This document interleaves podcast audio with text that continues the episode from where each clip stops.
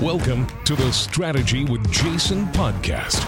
Tune in for everything you need to know to stay in the know regarding the automotive industry. Here's your host, Jason Harris. Hey, hey, hey, what's going on, Podcast Nation? It is Jason Harris here, and thank you for joining me another episode of Strategy with Jason. Today, I have a very special guest. I have Mr. Michael Bolero with me, and we're going to talk about, we're actually going to talk about a buffet of subject matters, actually.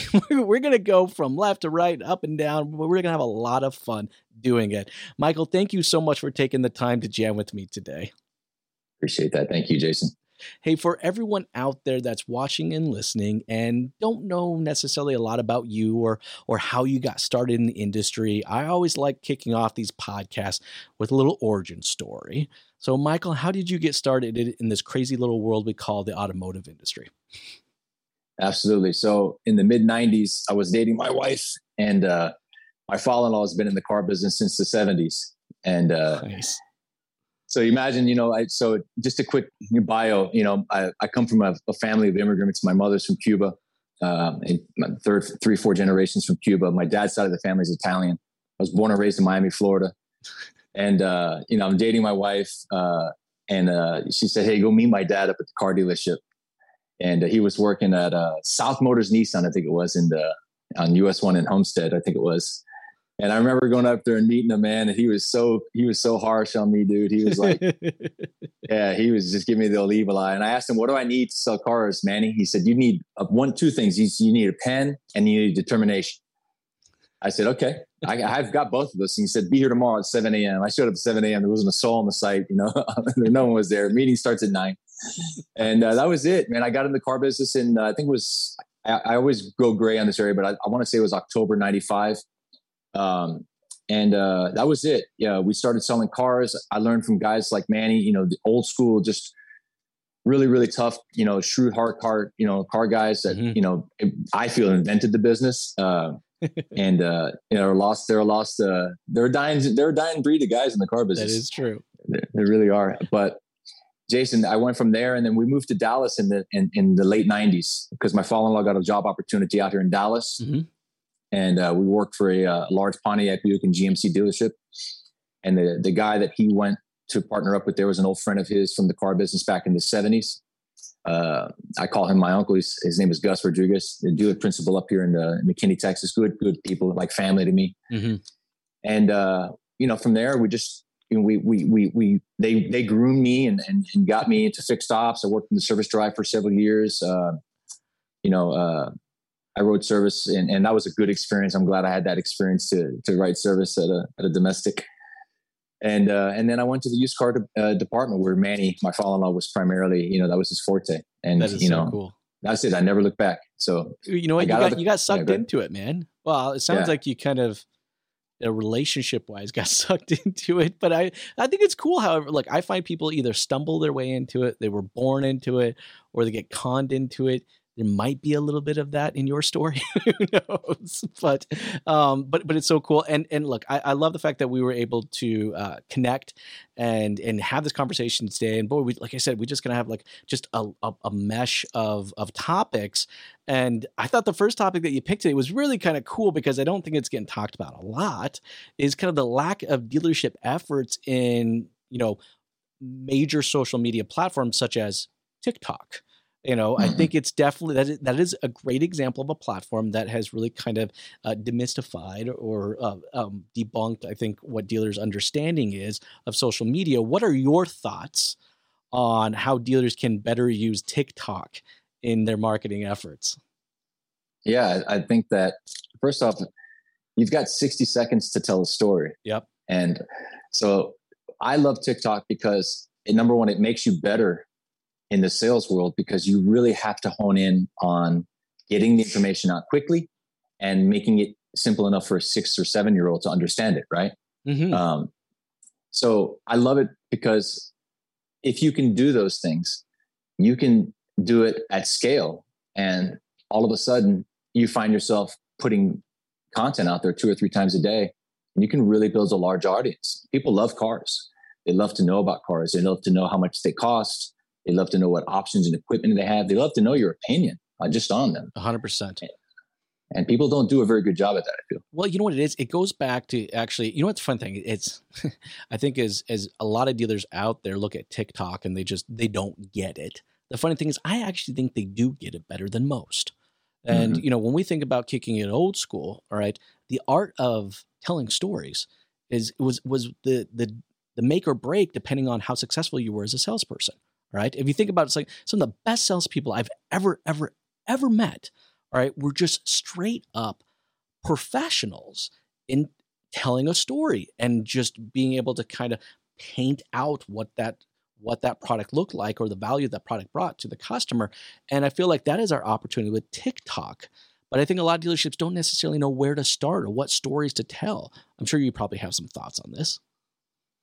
I do, yeah. I mean, so where to start? Obviously, download the app, play around with it a little bit. It's yeah, it's it's got some of the. Here's what I love about it. It's got some really really cool features, right? So you can you can do so much with their methods of recording videos. Uh, they have something that I use a lot, which is called the green screen filter. And you can drop an image in the background and literally have an automatic, you know, green screen. So whatever that image you want behind you could be the picture of your dealership, could be the picture of a car, doesn't matter. You can talk about that in segments, right? Um, and then I think once they play around with it, which I think most people do, which I did, I was putting videos of my dog and and and just and just little ridiculous videos. But then my son challenged me one day. He said, "Dad, what is it that you're trying to accomplish on TikTok?" I said, "Man, I, I just want attention. I mean, that's what anyone's on social media for." For sure. So he said, "Well, why don't you talk about things you really love?" And that you know, cars. And I was like, okay, how, what do you think? So this is the mind of a 14, 15 year old, you know, young boy, man. And he was like, Dad, just talk about cool cars, talk about Bugattis, talk about Teslas. I mean, talk about just talk about the things you know and just do the research and then provide data that's real and factual and make it fun. So that's what I started doing. Got a smart kid. Uh, yeah. So I think that's where they start. Download the app, play around with it. And it doesn't have to be fancy. It just has to be consistent. You know what? That that is very true. I think with a lot of networks out there, the first step is just do. right mm-hmm. and but you know like i think every dealership has a story every product has a story and every person has a story and yeah. i think as consumers i'm a firm believer that as consumers that we buy into a we buy into a story before we buy into a product and you know one of the reasons for that is uh, you never hear anybody tell you that they bought the $250 biweekly car That's right. That's nobody, right. like, so what kind of truck did you get, Bob? Uh, I got the two hundred fifty dollar biweekly one. Good choice. nice, nice. Yeah. They come with fender flares. Um, right. like nobody says shit like that, right? Yeah, yeah, um, so we want to connect to that story. So I think you know what would be you know some advice for people out there watching listening right now what are what are some good stories that you think um, mm-hmm. you know would be good stories to start with dealerships, you know, in their TikTok efforts? Yeah, first it's personal. So I think that if I was a salesman at a, at a dealership right now, and there are several sales guys on TikTok, I can tell you right now that are doing really exceptionally well. There's one of them that's a Chevrolet guy. He's got half a million or five, six hundred thousand followers on. He does really well. Um, as a matter of fact, I think we've seen him on the on Clubhouse before. Mm-hmm. Um, but I think that to start with the personal story, you know, just to just to kind of you know let the audience get to know who you are, you know, what you like, and that could be in the form of opinions. You know, hey guys, I'm up here today with this 2018, you know, Dodge Charger. It's got the SXT package on it. It's got these 22 inch rims on. it. I don't know if I really like the color of those. What do you think?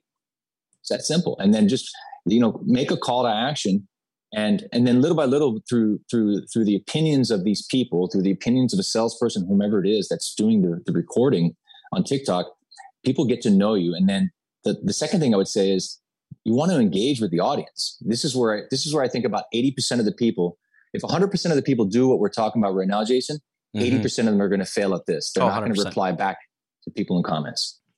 No, you know what? You're absolutely right. Like it, it blows my mind because it's actually in the name of what it is. It's social media. Right. And it, it, seems like as an industry, we've done a half decent job or a pretty decent job, or some definitely better than others, of embracing the the media side right. of social media. But we do seem to totally forget that the whole point of these networks is to be social. So that means you have to engage. All right. You have to look for people locally. All right. Look, find, you know, one of the best opportunities you have on social media is what I call collaborations. All right. Find other TikTok, you know, people. If you're not good at it, that's fine All right? mm-hmm. Find ones that are and and you know what? The one thing that dealerships all have, we have space. Oh my yes. gosh, do we have space? We build these mm. multi-million dollar Taj Mahals. All right, reach out to some of these influencers and say, "Hey, you want some space? right? Yeah, you want exactly. some you want some cool cars to put behind it? Like collaborate, think, hack your way into it, right? And I think there's great opportunities to do that. Uh, but but we have to be social. We have to communicate. We have to reach. We have to connect.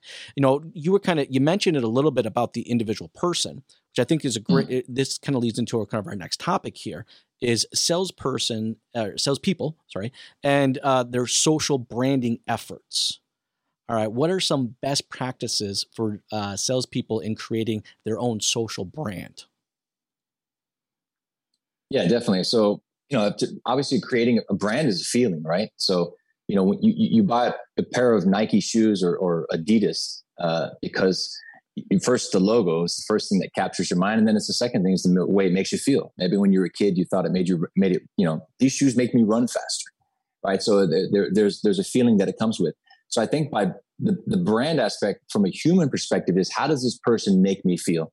I mean, there's several exactly. people that I'm sure you, you and I watch that are that are you know speakers that make us feel a certain way. We, we you know we we we like or enjoy watching him or her. And the second thing I think is you know in order to build a brand, you got to come with real value.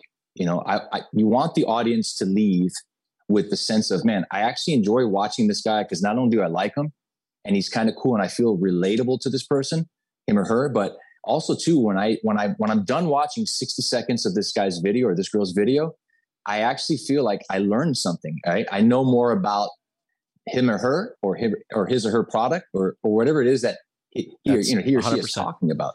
So well, it, definitely it is, it is all about value. I mean, you think about like all the brands that we connect. Like we're consumers too. I think right. sometimes we forget that, right? And it's like the, the brands that I connect with are the ones that provide me the most amount of value. Right. Right. And I find value comes in the form um, when we when we're talking about content, value comes in the form of kind of two different types of content, and that is education or entertainment. Mm-hmm. I get value in both of those, right? I get value when I'm following uh, some of the video guys I like to follow, right? And they're talking about the new camera equipments and you know new kind of tactics or strategies or angles or lighting and stuff like that. That's educating, and I find value, and I'll continue to follow them and even buy into their brand. Like I've I've bought in several people's products that I follow. All right, yeah. because they brought me so much value, I feel like I can at least do this for them, right? Mm-hmm, um, yeah. Or then, and then there's entertainment. There are brands that I follow because it's entertaining. You know, mm-hmm. like for a while there, I was following. Was that um, Wendy's? Was it was it Wendy's online? Yeah, they they were the ones that just kind of this real kind of snarky like uh, or was it Burger King? I can't remember. I'm getting them mixed up, right? but they had this great campaign that they were just kind of like just being kind of root. Like it's like if you wanted the company to uh, slam you, you just had to ask them that slam you, right? And it was right, entertaining. Right, right. It was funny. It was really funny, right? But there's entertainment value there. So it's like I followed that brand for a, for a while there, and they stopped the program because it just kind of became too much, right? It became repetitive. Um, but I think that's the key is in, in when you when, when you hear that, all right, how do you think salespeople can educate? Or entertain in the form of content? Yeah. I think they can do both, Jason. I mean, that's the right. thing. Let me get, walk me through that. Give an example. So, yeah, perfect. Yeah. So on on on the videos that I do, right? And trust me, I'm I'm no like camera guy, but you know, I enjoy talking about cars. So on the videos that I do, I found that what works best for me is this. First off, is the intro. So I, I you ask the question, you know, uh, you know, do you like? So let's say I just did one on I just did one on the TRX, the Ram. Nice. I did it. At, I did it at my friend's dealership. There was one out there that my friend had bought, and I said, "Hey, let me do a quick live video on it." And here's what I do. Here are five things I love about the 2021 Ram TRX from Dodge City McKinney. Boom. And then I go into the five things that I love about it. And so it's mm-hmm. entertaining because I'm making it entertaining by the inflection of my eyebrows, the, the you know the gestures of my hand, right? Yeah, so energy, entertainment. Yeah. yeah, the energy, exactly right and and and and the way I'm saying it. And then, like as you said, the education wise, I did the research of the truck. I don't know everything about that truck. So I, before I made the video, I, I really researched what are the five things that I love most about the Ram TRX 2021. So I love the motor, 6.2 liter supercharged. 702 horsepower, right? Yep. I, I, I love the suspension system on it. I love the the billet style, you know, wheels that it had on it. Uh, you know, I love the fact that the tire sits up in the back. I love the fact that it has a Baja mode. So I actually I, I, I identified things that I really like, so that when I'm articulating this to the audience, it's coming across as transparent. This guy's not bullshitting. He's telling me the truth. Well, it's um, it's personalizing. You're connecting now with the person, exactly. their passion. So I think they can do both. I think you can entertain and you can educate at the same time, but you've got to practice. I, I agree with you. I think you you can educate and entertain at the same time if you're passionate about it. Now you get right. that now that now if you're trying to both educate and entertain someone, all right, it is incredibly obvious really really fast if you if your whole heart is not in it because it's just right. not possible. Like it just it's just it just doesn't work, yeah, right? People so, see it through it. Yeah. So this is the one thing that I've given I've given a lot of advice on creating a personal brand and I've gone through the journey myself for the last you know five seven years so um but it's talk about and create content around something you're passionate about. And look, just because you're in the automotive industry doesn't necessarily mean that that's what your passion is, right? Yep. I have, um, I guess, a good friend. He's turned into a good friend now, but it was someone that was working at a dealership that, uh, you know, uh, a dealer principal reached out to me and said, Can you give him some advice, give him some pointers, right? And I was like, Yeah, sure. And it was a small GM dealership up north. And um, you know, come to find out, this guy couldn't close a deal if his life depended on it. Just honestly, wasn't in him. Just not. He couldn't sell cars. Just it was just not his thing, right?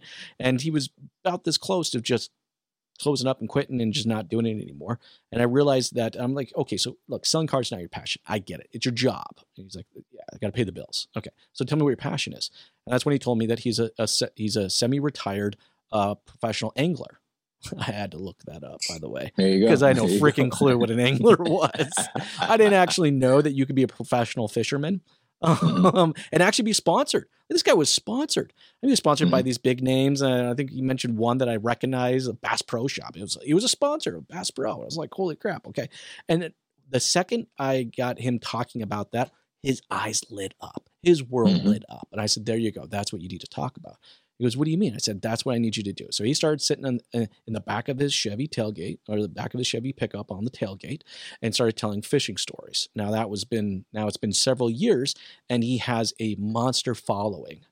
And you know he he are, he's selling trucks to people because of the um, tremendous amount of value that he's provided around the best fishing holes and the best Correct. lures and the best stuff. So like that's the one thing I always want to warn people when they're creating their social brand is that people want to connect with you based on your passion. And your passion doesn't necessarily have to be what you actually do for a living. That's so um, true. You know, this is um I think these are some great topics. In fact, we could actually probably do a whole podcast just on that one topic. But we had a couple sure. other ones in here that I really wanted to touch on because this right. one I thought was super interesting. And the fact you brought it up, I thought was super cool. All right, we're going to shift gears here, guys. I know a little bit, but we're going to talk about car dealerships embracing cryptocurrency and NFTs. not a whole lot of topics on this, even though I just recently saw a dealership post online that they're now accepting Bitcoin as payment uh, for the vehicles. So I know you got some thoughts on this, but I'd love to hear it. How, as an industry, can we embrace cryptocurrency? Yeah, I think it's going to come with with just the first off the knowledge and the understanding of what what cryptocurrency is, how it functions, and how it you know how it works. But I mean, ultimately, look, let's face it. When's the last time you've carried like legal tender cash in your pocket? Right? Not often. You know, yeah. So I mean, we all have debits and credits. That's all we pay with. I mean, the last time you got paid, you got paid with credits from your employer or or you know whomever that might be out there, right? So you know, cryptocurrency is a digital currency, and and and the way it's traded and and and the opinions on it, that's something I don't want to go into. But sure, in the dealer space, yeah, it's going to be absolutely relevant. I mean, people people are going to so people are going to acquire this cryptocurrency by by purchase right? So you, you buy cryptocurrency you buy bitcoin if you can afford it at $50000 right now yeah. right? But you buy bitcoin and that that coin that, that, that there's a value to that. And so eventually a digital currency is going to be the method of payment for most things because it's already happening right?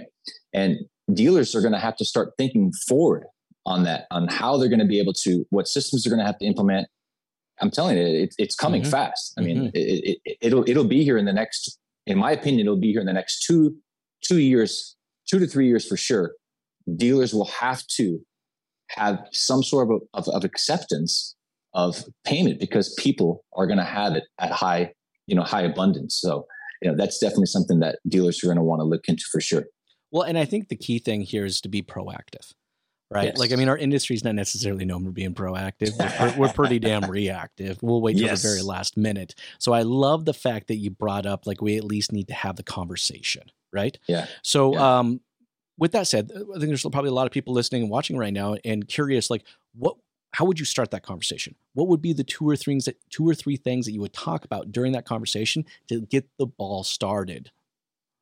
Yeah. First off, you I would educate myself. So you, you it's there's so much to learn with blockchain, with with cryptocurrency, etc., ETFs, Ethereum, all that. You have to. There's a lot of knowledge out there. I don't know hardly anything sure. about it. Only what I've consumed on the internet. Um, so definitely, the conversation starts with, "Hey, let's get to, let's get to understand what this is and how this operates and how it could eventually, you know, affect our business in the future." Secondly, let's let's find out what the interest level is. Right? Yes. Are consumers really that interested in it? And and and and, and how is it going to uh, really uh, play in, in the role of you know buying and selling things online. How could that potentially affect our operations? I think just exactly potentially. We're just this is all hypothetical right now, but it's a good conversation to have. Exactly, exactly. And I think that when you look at like you know big names like Elon Musk, and I know again this could go a thousand different ways and why he purchased 1.5 billion dollars in Bitcoin. Um, to me, honestly, it's the same reason why automotive groups buy big, large properties and put their sure. dealerships because it's a real estate play, right? Sure. Um, and I think that a guy like Elon Musk sees the value in something like this because he understands the trends, he understands what people are really, really interested in. He gets involved and understands what topics are being talked about. And he's purchased such a large bulk of that that when the time comes, and it will, he's going to have a majority in that in that play. He'll be he'll be the guy that was ready for it to begin with. So um, I, I, think it's it's definitely something that that dealers really really need to focus on moving forward in the future because gone are the days of hot checks, man. You know, yeah, like no, no, no, for sure. You know, you know the thing is, is as funny as um, I saw this dealership. I mean, it was just literally in the last four or five days. I saw I saw an ad for this dealership, and and they had actually several different ad pieces. I thought so. They actually put some time behind this to let their entire audience know that they were now accepting Bitcoin as as potential purchase. Now, obviously, they, they were the audience they were leaning towards were more uh, expensive cars. So they're they're high end Ferraris and their Porsches and their Bentleys sure. and stuff like that. But they but they I think it's cool though because they did target the audience, right? So they're like, okay, the audience that buys these kind of cars, all right, are early adopters in cryptocurrency. So for us to be there for that audience or to create kind of a, a why buy with mm-hmm. us, they're like, okay, well, you're early adopters. Well, we're early adopters. Let's be early adopters together. When you go to make a vehicle purchase, we'll we'll accept your Bitcoin. Um, but I think that, and, and, it's funny to see that they were using this as a as a why buy here, which is actually kind of a, a next topic that we were going to talk about today. Is you sure. know how do you develop out a proper why buy? I'd love to get your thoughts on that. Yeah, absolutely. I think the first thing you do is you find out what your consumers want, right? So you every dealership has they have a client base, right? We have all the information that we want. We don't we do a lot of various things with it, but I, I read if I was a dealer right now, if you and I were running a dealership, Jason, and mm-hmm, we wanted mm-hmm. to build a why buy for our dealership, the first thing I'd say is, all right, give me the last, you know, give me 10,000 of the most recent customers from our dealership in the last two years and then we're going to spend over the next two months, we're going to reach out to these clients individually by phone, email, text, whatever it may be. But we're going to communicate with them and we're going to come up with a series of questions and then we're going to reward them maybe with a free oil change if they answer the questions, whatever it may be. And we're going to find out what, what they're looking for from their next car buying experience, from their next service experience. Um, the goods and the bads. I like that. What That's they cool. hate, what they hate, what they love. And then we build a why buy based upon the the variety of answers we get and and the top five answers we get and there it is and now we know what the massive you know the majority of people are looking for and what their expectations are we got to listen to the people no, that's actually a really good point. I mean, I, I think a lot of people assume that they need to define, you know, the, the why buy when in reality, the why buy already kind of exists. Is we just have to sit there and listen to our customers on why they actually purchase from us. And mm-hmm. um, I love the idea of calling them and doing it, but I also find that we don't spend enough time actually reading our reviews. And there are some mm-hmm. dealerships mm-hmm. out there that have thousands and thousands of Google reviews.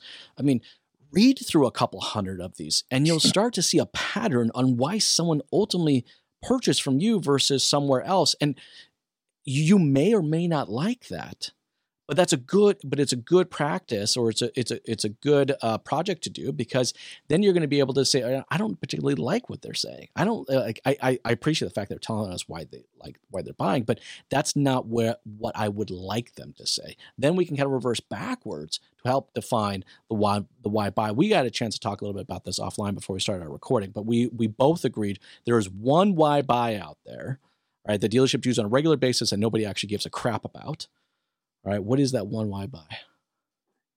The one why buy we talked about at the beginning. Yeah, the, the reason one, the, the reason that no one actually cares, but we use it all the time. No one actually cares that. See, oh, we, we have such a good conversation. You already forgot. All right, no one gives a, no one gives a crap that your family owned. Boom, all right, there, there we is. go. Now I, I'm going to let you explain why no one cares that right. you know just because your family owned is not a why buy. It is simply straight up not a why buy. But I'll let you explain why that's not a why buy. yeah, no, it's it's not a why buy. I mean, I don't buy from someone because their their their dad or their grandma or their grandpa owned the dealership because it does nothing for me as a consumer, right? It, that doesn't ensure me that I'm going to get the best deal, that I'm going to have the best service experience long term. Uh, it, it, doesn't really do anything for me. It, it, it tells exactly. a story. That would that would be a great that's a great way to, to, to build that audience on TikTok, as we were talking about previously. Start telling the story. Yeah, my grandfather owned this dealership in 1908 and, my, and blah, blah, blah. We ran a tractor over that field over there. You know, that's a great way to build, you know, I think the, uh, the following on social media. But when it comes to a consumer and you're trying to attract them, you're trying to give them reasons why to buy. No, I think that, that that's, that's the, that's not, I mean, that, that provides really no value to the consumer. It doesn't really give me a reason why I want to buy from them. Um, and there are several reasons why I would want to buy it from a dealership, but that's not one of them. No, it really isn't. And you know what it is? Is I think, you know, and I think a lot of people might out there will screw you guys and turn off this podcast. But let's dive a little deeper into that because I, I think it's not enough that we just say that we're family owned. That's not a reason why. But what does it mean? What does it mean from a process and people perspective to be family owned?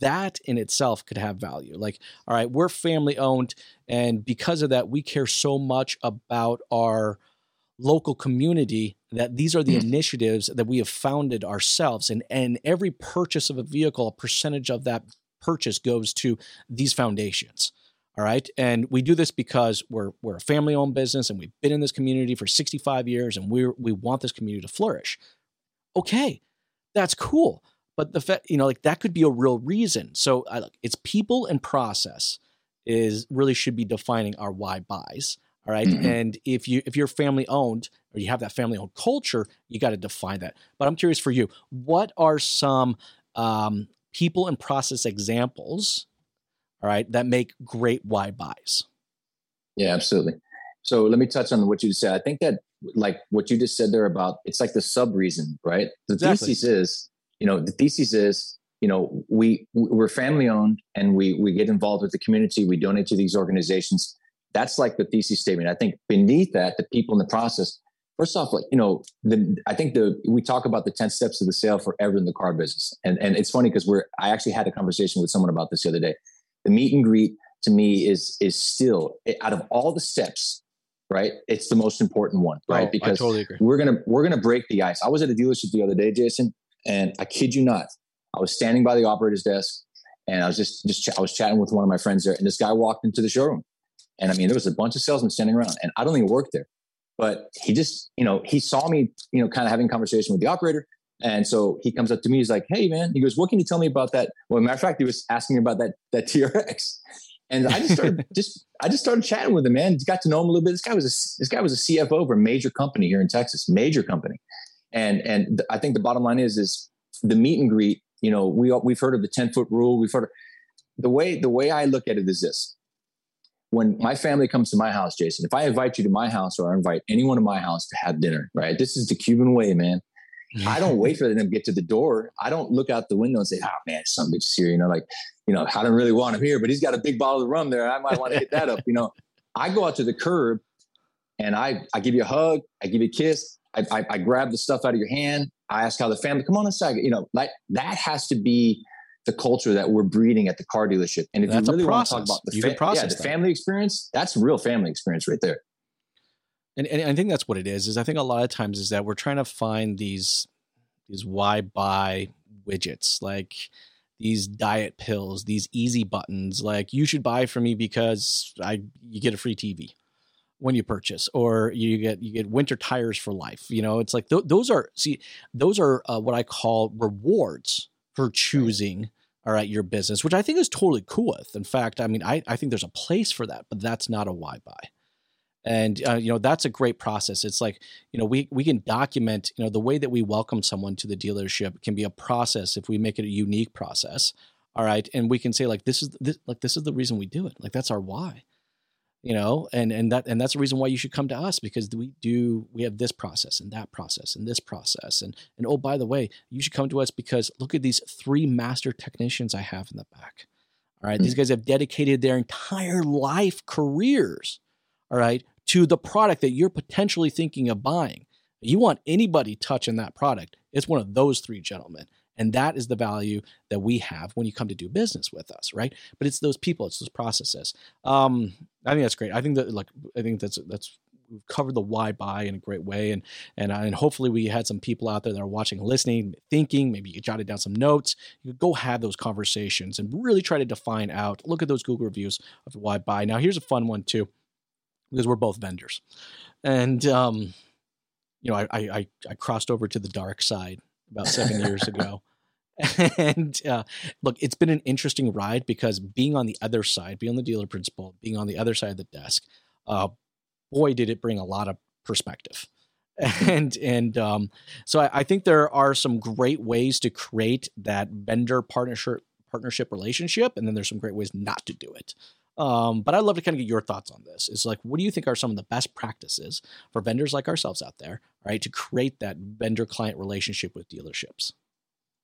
I think the first thing is you have to understand that it's it's it's a marathon, not a sprint, right? Mm-hmm. We hear that term get thrown around, but I I went into the vendor world in 2012, understanding that if I already knew who I was dealing with because I was there, but I knew that I was never going to be able to breach and make anything happen unless I was patient and I understood that it was all about the respect of the people's time that I was in front of. And I had to deliver value when I did have that time. So you got to go in understanding that it's not going to happen right now. You may get a couple of closes just because, but if you go in with the mindset of, look, I have nothing to lose but everything to gain. Yeah. And so that's it. I mean, that's period point blank, the end. And and you know what I think what it is is we kind of talked a little bit about earlier when we were kind of talking about salesperson, social branding, and and it it comes down to value, right? And we have to understand that you know value is perception. That's what it is, and you know most of our industry perceives their value as a very very or time, they're sorry perceives their time. That's where I was going with this. Um, perceives their time as being a very very valuable thing. And when you're asking someone for time, well, you better have a damn good reason or an exchange of value to be able to get that time. And I don't think for a lot of vendors that they've ever really, we we're talking earlier about why dealerships need to create their why buys. All right. Is as vendors, we need to create the, well, why give me 15 minutes? Mm. And, you know, but, but real value, not, not, not, not, you know, let me, I'm going to show you how to fix your business. Um, you know what I mean? So like, how do you think vendors, or maybe you have some good examples of yeah. of how vendors can define their their why why give us 15 minutes of their time? Yeah, first off, it, it it's it's kind of like the LinkedIn uh, head, headlines. I provide X with Y to solve Z, right? Sure. And so I I, I look at it the same fashion. Uh, you know, whatever you're doing out there and whatever vendor you know uh, role you're carrying you you have to understand what is it you're actually providing for them right? And and and how do you go about doing it? And then what what problems does it solve? And then you have to practice in in, in 30 seconds or less you have to have a, a real strong elevator pitch to be able to articulate that message. And that's hard. That's really really really hard. But you have to define what it is. I think best examples uh, with the company i'm with now I've got some good examples, but I have some great examples from the one that I was with previously. I was in the, the quote unquote key replacement space for seven years. Mm-hmm. and now I'm on the finance side, and we actually do a similar similar thing. Um, but I had to start understanding because I was in the used car department for so long. What was it that I hated the most when the customers would ask for that second key? Oh man, I hated having to say, man, you know, hey, dude, tell them we don't got one. You know what I mean? Or, you know, dude, this is a used car. You know, like, yeah. well, what do they expect? You know, like, and so I started putting myself in that in that person's shoes because I was there, and then I started answering those very solving those very problems that I had with the solutions that I offered, and I was able to go in and say, hey, you know, what are you doing when the customer asks you for a second key? And I knew what they were going to say. And so once they said that, I'd say, hey, listen, I got a solution. I know why you're not doing it because it costs so damn much. Let me show you a better way. Give me 10 seconds, you know, 10 minutes of your time. I promise you I'll be gone if you don't like what you see. You know, and I come up with jokes. And they put this, I used to always say, I'm like Nicolas Cage, I'll be gone in 60 seconds. You know what I mean? So you gotta, you bring some humor into it, man. And, but that's what it was. You got to define what it is you're offering and then really propose it in a, in a, in a quick and in an articulated way. I think, um, see, I, for me, what's really worked for me as a vendor is, um, regardless if you decide to work with us as a company or not, all right, uh, that 10 or 15 minutes that we're going to spend, I'm going to give you some strategic uh, ideas or best practices, all right, that is going to, to ultimately bring, bring bring you value, right? And I, I think right right now is like I my goal, all right. I think the key element to creating a vendor partner relationship is that I need to bring more value than they bring to me right out of the gate. Sure. Meaning that you know if my widget is 500 bucks a month, all right, I need to bring them some value that far exceeds that expense. All right, because that because it it creates that relationship. It shows the fact like it's like all right here. Let, let let me let me show you a strategy. All right, that I've had some other dealerships do that have brought some serious increase. We're talking, you know, 0.3, 0.4, you know, hours per additional work order. You know, lay it off. Here's what they did. Okay and I'll leave it with them. And I'm like, this is yours. This is yours to take. This is, if you want to run it, run it. If you need help running it, let me help you run it. Right. But it's just like, if they were to execute on that strategy, all right, the value they're going to get far exceeds whatever I was trying to pitch them in the first place. So that's where I see, I see like, if you, if you really want to create a strong, strong, strong vendor partner relationship, come in swinging with the value. And, you know, that, that value comes in the form of money, time, mm-hmm. education, entertainment. All right. Every single person finds something different as far as value goes, right? You know, um, yeah. I how often we've taken uh, dealers out for lunch. And it's not necessarily that we're there to pitch them something. It's because I'm actually pulling them out so they have some time to reset themselves. Right. right? And they see value in that.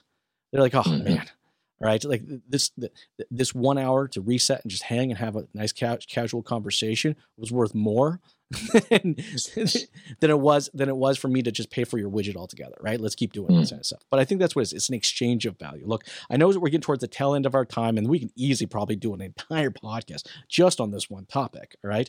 But before I let you go, Michael, um, for everyone out there that's watching and listening, and would love to kind of continue these multiple conversations that we've had, these multiple topics. All right. What is the best way for someone to connect with you and continue these conversations? Yeah, no, they can reach me on on LinkedIn, Michael Bolero. Uh, that's I'm always on LinkedIn. They can reach me on TikTok if they want to check out the TikTok channel. I'm even happy, Jason. I'm looking forward to looking it up. Yeah, yeah. It's it's it's under Sales Newb, S A L E S N E W B, and they can get an idea of what I'm doing. I'm even happy to go to their dealership and just do a couple of free videos for them to show their staff how to do it. See, there you go, value, uh, right? Yeah, absolutely, absolutely. So yeah, they can find me there, and then they can email me, Michael, M I C H A E L, B as in Bravo, at key, K E Y, fetch, F E T C H dot com.